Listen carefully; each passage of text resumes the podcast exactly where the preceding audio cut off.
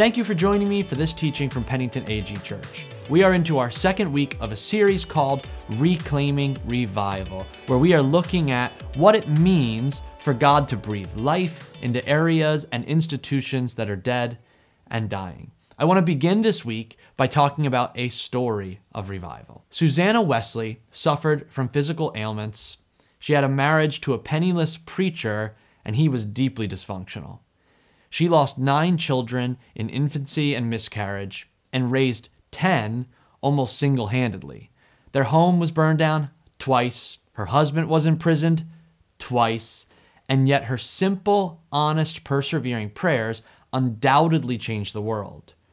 Her husband was the rector of Epworth Parish Church, and he was imprisoned for financial mismanagement. His replacement in the pulpit failed miserably.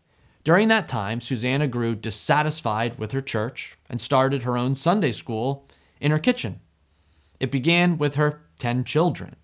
But soon neighborhood kids came, and quickly she was leading over 200 people in prayer and Bible study in a local barn. Susanna would read Psalms, lead in songs, and pray. Much of her spiritual longing was born out of her pain and crisis. She lost nine children. She had to raise the, her children in shame of her husband being fired and imprisoned, a corrupt pastor.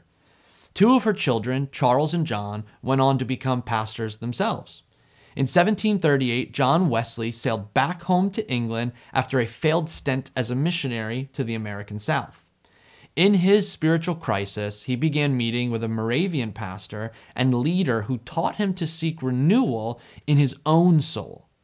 And in a service one night, John recalls what happened in his own words. In the evening, I went very unwillingly to a society in Aldersgate Street, where one was reading Luther's preface to the Epistle to the Romans. About a quarter before nine, while he was describing the change which God works in the heart through faith in Christ, I felt my heart strangely warmed. I felt I did trust in Christ, Christ alone for salvation, and an assurance was given to me that he had taken away my sins even mine, and saved me from the law of sin and death. John Wesley, inspired by these prayer nights, gathered together his friends, his brother Charles, and their friend George Whitefield, and they decided to commit themselves to seeking God. On January 1st, 1739, eight months after John's encounter with God, more than 60 people gathered together in a prayer night had the feel of a movement of God and a renewal in their spiritual life. Weeks later, George Whitefield invited John to join him in an open air preaching. As he said, The fire is kindled in the country, and I know all the devils in hell shall not be able to quench it. They talk like that. Testimony spread from these outdoor services all throughout England, and thousands came to pray and hear the preaching of George, John, and Charles. George was the best preacher, but John was the organizer who turned a few services with power into a movement. They then partnered with abolitionists to remove slavery from England. They formed hospitals and orphanages and led tens of thousands to a new relationship with God in Jesus Christ. The movement spread to America, or the 13 colonies, and became known as the First Great Awakening. It resulted in some 80 million Methodists and more than 130 nations today. The wife of a disgraced minister who suffered through loss in her life chose hope and believed that God would work in word, deed, and power through her.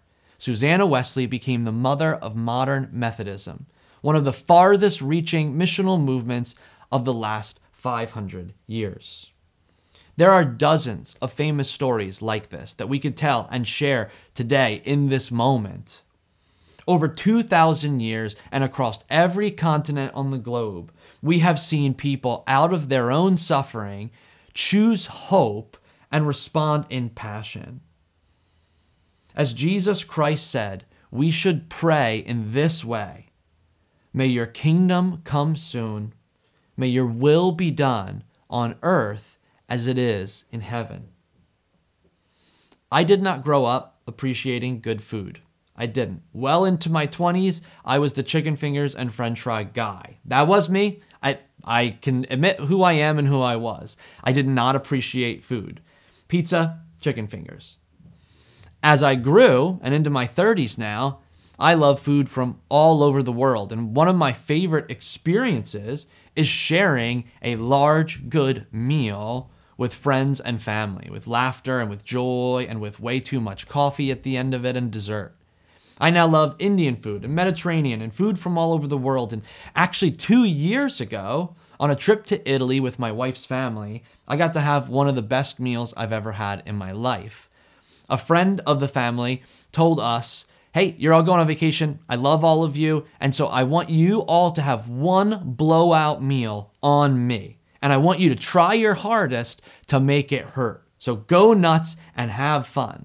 And we did we're in southern Italy and we had like five rounds of antipasto and appetizers and soups. And then the pasta dishes came and that was our second course. And we ate pasta and we shared from each other's plates and we just kept eating. Then the main meals came and I had a ginormous steak and a bunch of sides. We finished with two rounds of dessert from cannolis and Italian cookies all the way to gelato and espresso. And it was so much that I literally was walking back to our Airbnb in a food coma. If you had told 20 something me that loved chicken fingers and fries that those sort of experiences were possible, I would have said, meh, whatever, I'm fine with what I have. So many of us have settled for what we have that we forgot to dream of what can be. And when it comes to revival, and even as I use this term, some of you may have an understanding of it where you said, ah, I don't know. But let me tell you that when God moves in power and when he revives his people, it is an experience that you don't want to miss out on. It's an experience we can't even fathom until we are in the midst of it. Today, we are going to talk about the history of revival and we are going to define together what it means when we seek revival and we look for God to breathe life into what is dead and dying. Let's define revival. Last week, if you watched our series, we talked about why we need revival. We talked about hoping again. In revival, we see a passion for theology that actually changes us and gives our lives meaning. A holy discontent with suffering and brokenness in our world that leads to action. And a reminder and demonstration that God is present and real in our lives, that God moves and reminds us He is here and present. If I take the word revival out, and I talk about a holy discontent, a burden for God's people, a demonstration of God's power and presence that is real and reminds us that He's here, all along the same time that we fall in passion with the beauty of God's word and who He is. And I asked you if you wanted that, you would most likely say, Yeah, give me that. I want to fall more in love with Scripture and see others fall in love with the character of God. I want a burden for other men and women around the world who are suffering and the ability to do something about it. I want to see God move in our midst and have reminders that He is real and active.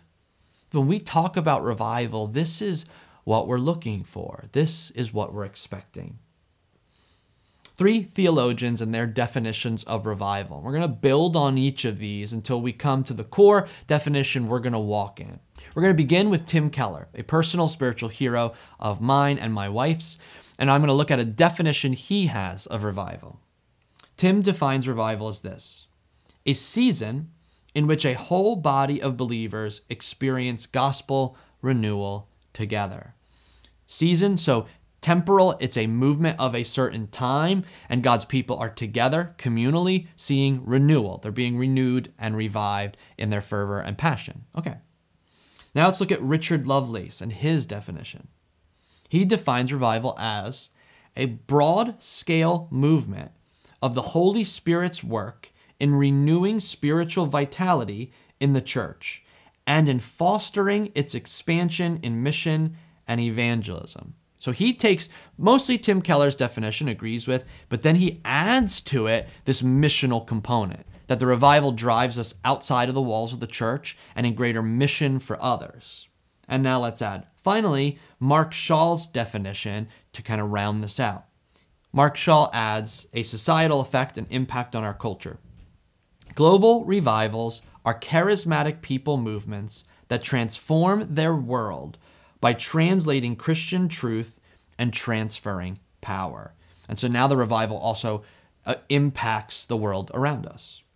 And these three together distill into our definition, which is revival, a season of breakthroughs in word, deed, and power that ushers in a new normal of kingdom experience and fruitfulness.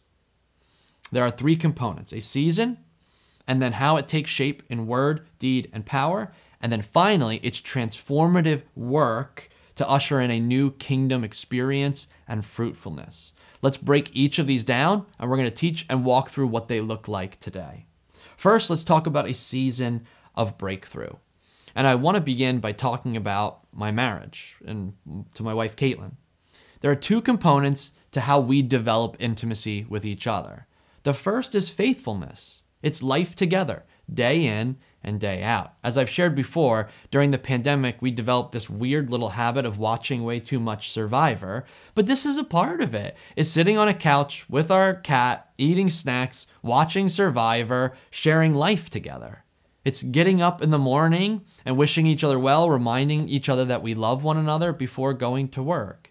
It's coming back home and sharing dinner and talking about our days together, hearing each other, feeling understood by one another but it's also about the moments of breakthrough in our relationship. The fight that's sort of been building underneath that leads to a breakthrough of understanding with one another, where we can be vulnerable and emotional and come to greater vision of truth of who each other is. Or the romantic moments of a dinner at a French restaurant, or a weekend away, a vacation trip, where there is beauty and there is intimacy and it is romantic and special. All relationships involve these two components the faithfulness side of it and the romantic moment side of it. Just a faithful relationship without any breakthroughs in romance and in intimacy is pretty boring. A relationship that's like your first teen years together and it's all breakthroughs and it's all romantic moments is not going to last and it's going to be chaotic and hurtful. It's the balance of faithfulness and seasons of breakthrough. Revival for us is the season of breakthrough. And it's not the whole life, and you don't sustain a revival and try to make it happen and keep it going. You take the grace of that season, the breakthroughs that come with it, and you embrace them. Acts chapter 2 is famous for being a biblical example of revival. In Acts 2, verses 40 through 47, is a famous paradigm that we talk about for revival. I'm going to read a few of these verses and we'll look at this. Acts chapter 2, verses 40 through 43. Then Peter continued preaching for a long time, strongly urging all of his listeners save yourselves from this crooked generation. It's good revival preaching. Those who believed what Peter said were baptized and added to the church that day, about 3,000 in all. All the believers devoted themselves to the apostles' teaching and to fellowship and to the sharing in meals, including the Lord's Supper, and to prayer. A deep sense of awe came over them all, and the apostles performed many miraculous signs and wonders. I'm going to tell you, this might surprise you. This is not a revival. This is not a revival. This is a moment of dramatic outpouring. This is a fantastic service. This is a great start. This is a moment of breakthrough. It is not a season of breakthrough yet. But we know Acts chapter 2 as a revival season because in Acts chapter 3, a week later, there are continued healings and outpouring from the Spirit. In Acts chapter 4, there's people additionally filled with the Holy Spirit and his presence. In Acts chapter 5, there are supernatural interventions over the disciples. In Acts chapter 6, there's a move of justice for ethnic minorities. And then Acts continues on and on as a movement in a season of breakthroughs. We understand Acts as a season of revival because it is a prolonged period of time, a special moment of breakthroughs for the church and for the community. A revival is a season, could be a few months, could be a few decades. It doesn't last forever and it can't be manufactured. You flow in the special moment of breakthrough and the romantic desire of God meeting with his people and transforming us. So, the first step of revival is it is a season of breakthroughs. It is a special moment of us realizing our sin, being filled with all of God's presence and power, and his move among us for a period of time. Second, a revival operates in word, deed, and power. Oftentimes, our recollection of revivals is simply the power component, but every revival has these three aspects word, deed, and power. Paul teaches us a little bit about the completeness of these three in a statement he gives to the Roman church before he heads there. He says this in Romans chapter 15, verse 19, about his ministry. They were convinced by the power of miraculous signs and wonders and by the power of God's Spirit. In this way, I have fully presented the good news of Christ from Jerusalem all the way to Illyricum. What does fully present mean? What does it mean that he fully presented or fully proclaimed the gospel? It means that he did the complete work of the gospel, not just teaching and not just demonstrating power and not just helping people with physical needs, but that he fully completed what the expression of revival and the gospel is.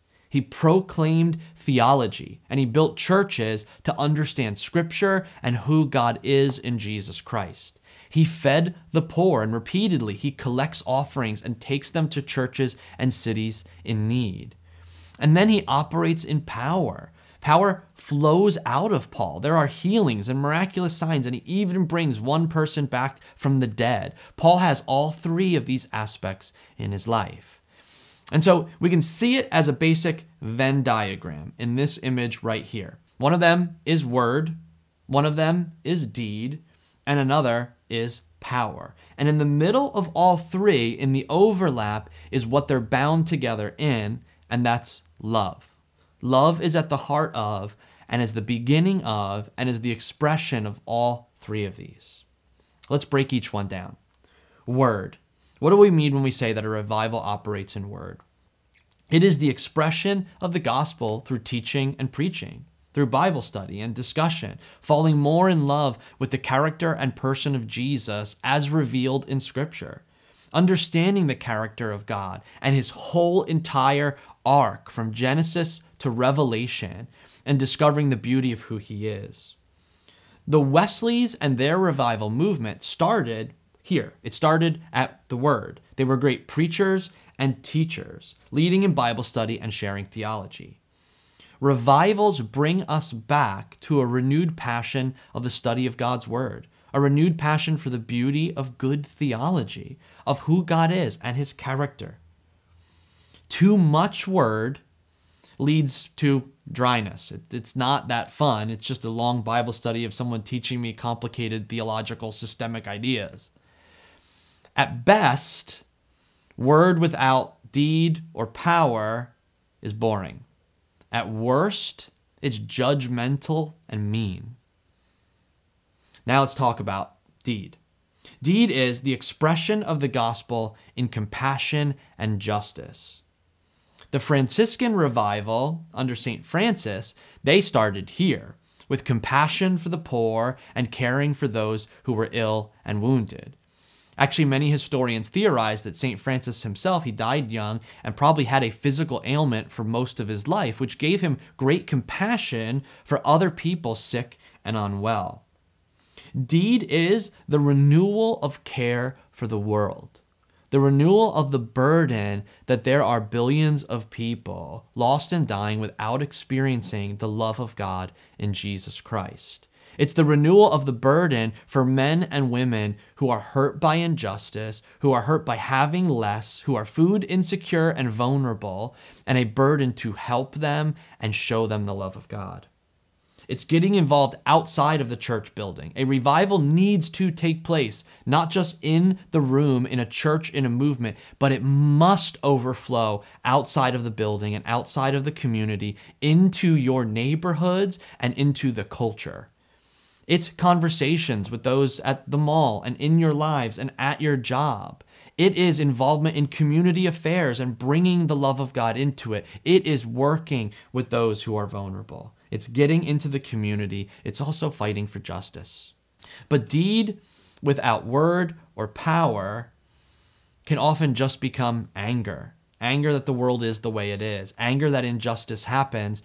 And at best, you're a social justice warrior. At worst, you view those as evil and lost who also need grace and compassion. Which brings us into power. Power, the expression of the gospel in miraculous and supernatural ways, the tangible recognition of the presence of God. The Pentecostal movement at the beginning of the 20th century, under William Seymour, is the embodiment of a revival that began in power. Prayer and wonders and miraculous works and people speaking languages that others didn't understand, like Acts chapter 2. It began with power miraculous works, signs and wonders, passionate prayer where people are healed, where miracles happen, where prophetic words are given and insights and encouragement bolstered. It is prayer and it is insight. But power without word or deed is just loud and chaotic and emotional. All three of these are components in every spiritual revival. And even though the Wesleyans, the Franciscans, and the Pentecostals, all of them began at one of those three, all of them moved to the center of having all three as a part of them. The Franciscans were known also for having prayer movements where people were laid out as if dead. The presence of God was so heavy on them. The Wesleyans partnered with the abolitionists and worked together to build hospitals. The Pentecostals became impassioned about scripture and teaching and starting churches and Sunday schools. A revival has word, deed, and power. And they all must be bound together in love. As Paul, who operates in all three of these, teaches, as we see in Romans, has deed as he cares for the poor, has power as miraculous signs work through him, he tells us about the priority of love at the center of a movement in 1 Corinthians chapter 13.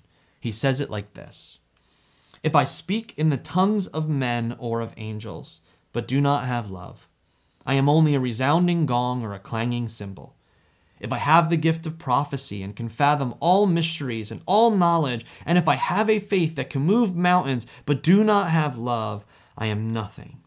If I give all I possess to the poor and give over my body to hardship that I may boast, but I do not have love, I gain nothing. Word, deed, and power bound together in love, beginning with the love of Jesus poured out to us on the cross and being completed with the love of his image bearers, men and women around us and in our community. Love binds it together. Finally, and lastly, it ushers in a new normal of kingdom experience and fruitfulness.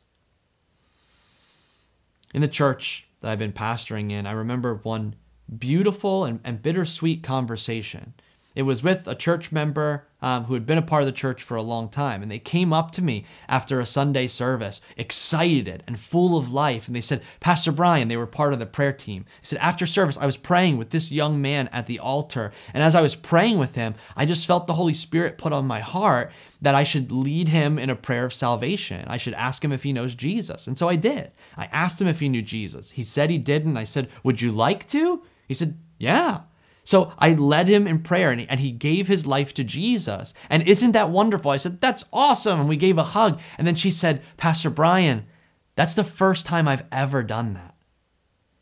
And while the beauty of that experience was there and evident, the sadness of someone being a part of the church for 40 or 50 years and never leading someone to Jesus, never praying someone through that transformation and that joy and not being a part of it, this is what the difference of a revival, a season of breakthroughs in word, deed, and power can lead to a new understanding of normal, where normal is nobody raises their hand for salvation. The normal is nobody brings a new person or a non Christian into our services. The normal is, yeah, we do baptisms, but it's just our children who are now at the age to be baptized. Where the new normal is, Every week, I expect someone to come to faith in Jesus Christ. Every week, I expect someone to go from being dead to alive. Every week, I expect someone who doesn't know the love of God and Jesus Christ to come and see their value through God's eyes and experience the love of Jesus. It is coming in with a new normal expectation that we are in our community sharing love and power into them, that we see baptisms, we see families restored, and this becomes our normal expectation of who we are are.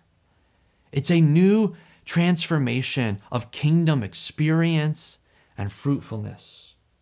Expecting salvations, expecting baptisms, expecting society to be able to change, expecting hope again, learning to believe as Susanna Wesley had every reason in the world to give up on church, every reason in the world to give up on the word and teaching, every reason not to expect deed and power to happen in her life. Her husband, a moral failure, the church bringing in someone who couldn't do the job, her own suffering through the loss of life of her children. But instead, out of that crisis was born hope. And she chose to believe that there was a new normal and that as Jesus taught us to pray, his kingdom could come and his will could be done here in our lives as it is in heaven. I was called into ministry when I was 17 years old at a youth retreat. It was at an altar, a weekend away, a long experience with God um, set aside. And in that, I felt renewal in my life. I felt a renewal of my calling. I felt a renewal of my purpose in life. And then I grew up and I stopped doing moments like that. I stopped retreating away. I stopped coming together in passionate prayer meetings. And I thought of that just as something that I do as a teen or that we do when we're young and full of energy. Revival happens when we believe that seasons of breakthrough in word, deed, and power that bring on a new understanding of kingdom experience and fruitfulness are possible in our lives today. And we gather together and we seek that season. And we expect that season. And we seek Jesus to renew us and to revive us again. Let's embrace this and walk forward in it. Next week, we're going to talk about a sacred grievous moment or a burden of this world to change. Then we're going to talk about it beginning with ourselves individual renewal, and that may take weeks, months, or years to happen in our heart before we see it in others. And then finally, coming together and uniting behind this idea of God breathing life into what is dead and dying. I want to give you a chance just to meditate briefly today on this idea and what revival means for you and for our future together. If you'll take a moment and posture yourself and invite the Holy Spirit to speak to you in this moment. As we meditate, as we invite the Holy Spirit to speak, as we pray, I want to ask you a couple questions to sort this out. The first is Where has the romantic seasons of life in the presence of God been for you? Where have you had moments of kindled fire for God's presence or an intimate experience with who He is? Have you ever had that experience? Pray that the Holy Spirit gives you a longing for it again or a longing to experience it for the first time. A tangible season of breakthrough and transformation.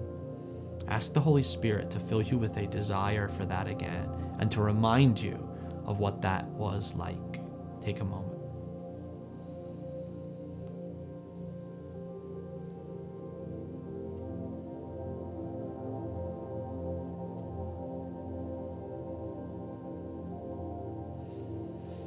As we talk about word, deed, and power, which of those three resonates with you the most? That's most likely where Jesus is going to begin this in you. Is it in word and the preaching of God's scripture and theology? Is it indeed a burden for others and a desire to be active? Or is it in power, to see a demonstration of God's presence tangibly in your life.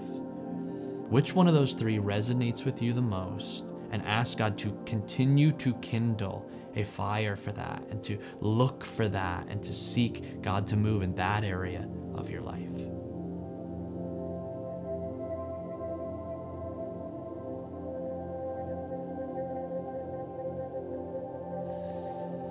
Lastly, I'll ask you the same question that we went through in the last session. Where do you want to see revival? In your life personally and in the community of Pennington AG Church or the believers you are a part of? Where do you want to see revival in your life? And seek God for that and, and put that in your mind and ask the Holy Spirit to focus you on where you want to see revival.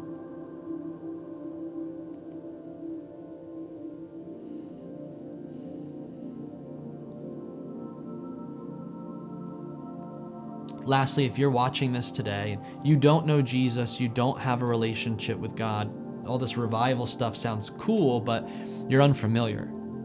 I want to give you a chance just to begin with one step, one step of belief, one step of faith in God and who He was and is in Jesus Christ. And I want to offer you a chance just to pray a prayer with me. And this will begin a moment of salvation, begin a transformation of new life, renewal, and resurrection for you. Pray this with me. Jesus, in this moment, I am seeking you for revival of my heart, my soul, my eternity.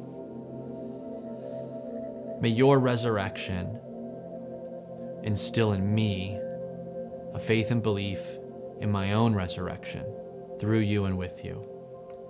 Jesus, I believe that you lived on this earth as God and man that you taught for 33 years about the kingdom of God and about your character.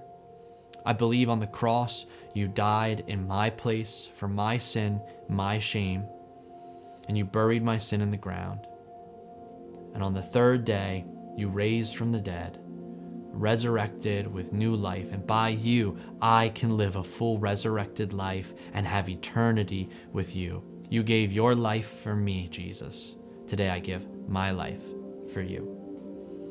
Thank you for joining me for this teaching from Pennington AG Church as we are pursuing revival and reclaiming the term for God to breathe life into the areas of our life and society that is dead and dying.